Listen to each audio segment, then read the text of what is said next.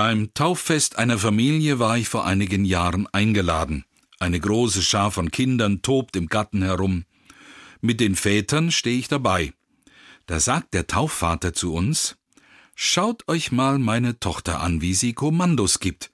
Schaut sie euch an, mein geplatztes Kondom.« Wir anderen stutzen etwas, aber dann begreifen wir. Er grinst übers ganze Gesicht und sagt: »Bin ich froh, dass wir uns für sie entschieden haben.« Meine Frau und ich kannten uns erst knapp einen Monat und sie ist prompt schwanger geworden. Aber irgendwie war uns beiden klar, wir wollen das Kind. Jedes Mal, wenn sie Geburtstag hat, muss ich daran denken. Seine Frau kommt mit einer Freundin dazu, bei seinen letzten Worten nickt sie.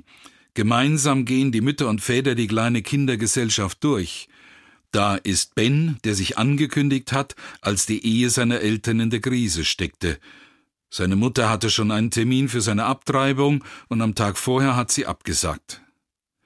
Da ist John, ein Kind mit Down-Syndrom, heiß geliebt von seinen Eltern.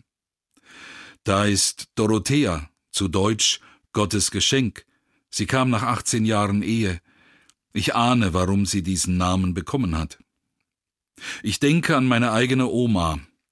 Ihr Mann, mein Opa, hatte Heimaturlaub damals im Krieg, musste nach 5 Tagen wieder weg und sie war schwanger. Geboren wurde dann das 7. Kind der Familie. Mein Großvater war nach dem Ende des Krieges lange in russischer Gefangenschaft. Niemand wusste etwas über ihn. Sie dachten, er wäre verschollen. Er kam dann doch nach Hause, 10 Jahre nachdem er in den Krieg gezogen war. Da waren die Ältesten schon junge Erwachsene. Es waren 10 harte Jahre gewesen, und mit seiner Rückkehr wurde es nicht leichter. Dennoch waren für meine Großeltern ihre Kinder eine Gabe Gottes. Manchmal hilft die Übertreibung ins Gegenteil. Selbst wenn sich alle Eltern dieser Erde dazu verpflichten würden, keine Kinder mehr zu bekommen, wie soll ich mir denn das vorstellen? Die Erde als ein riesengroßes, älter werdendes Seniorensanatorium, ganz konzentriert auf die alt gewordene letzte Generation, die ihr Ende vor Augen, diesem so lange wie möglich verzweifelt zu entrinnen sucht? Das soll die Zukunft für die Erde und die Menschen sein? In meinem Stammbaum gibt es eine Frau, auf die meine Familie ihre Herkunft zurückführt. Sie ist für mich persönlich sehr wichtig geworden.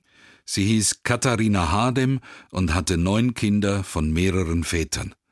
Als das jüngste Kind auf die Welt gekommen war und die Mutter es ein paar Tage nach der Geburt beim 11 Uhr Läuten zur Taufe brachte, schrieb ein mürrischer Pfarrer den Namen des Kindes ins Taufkirchenbuch hinein. Und ganz klein an den Rand schrieb jener Knurrhahn von Pfarrer: Schon wieder hat diese liederliche Frau ein Bankert geboren. Dieser Stinkstiefel. Von Katharina Hadem, meiner Urahnin, einer tüchtigen Frau, wird an anderer Stelle erwähnt, dass sie selbstständig 3 Häuser gebaut hat.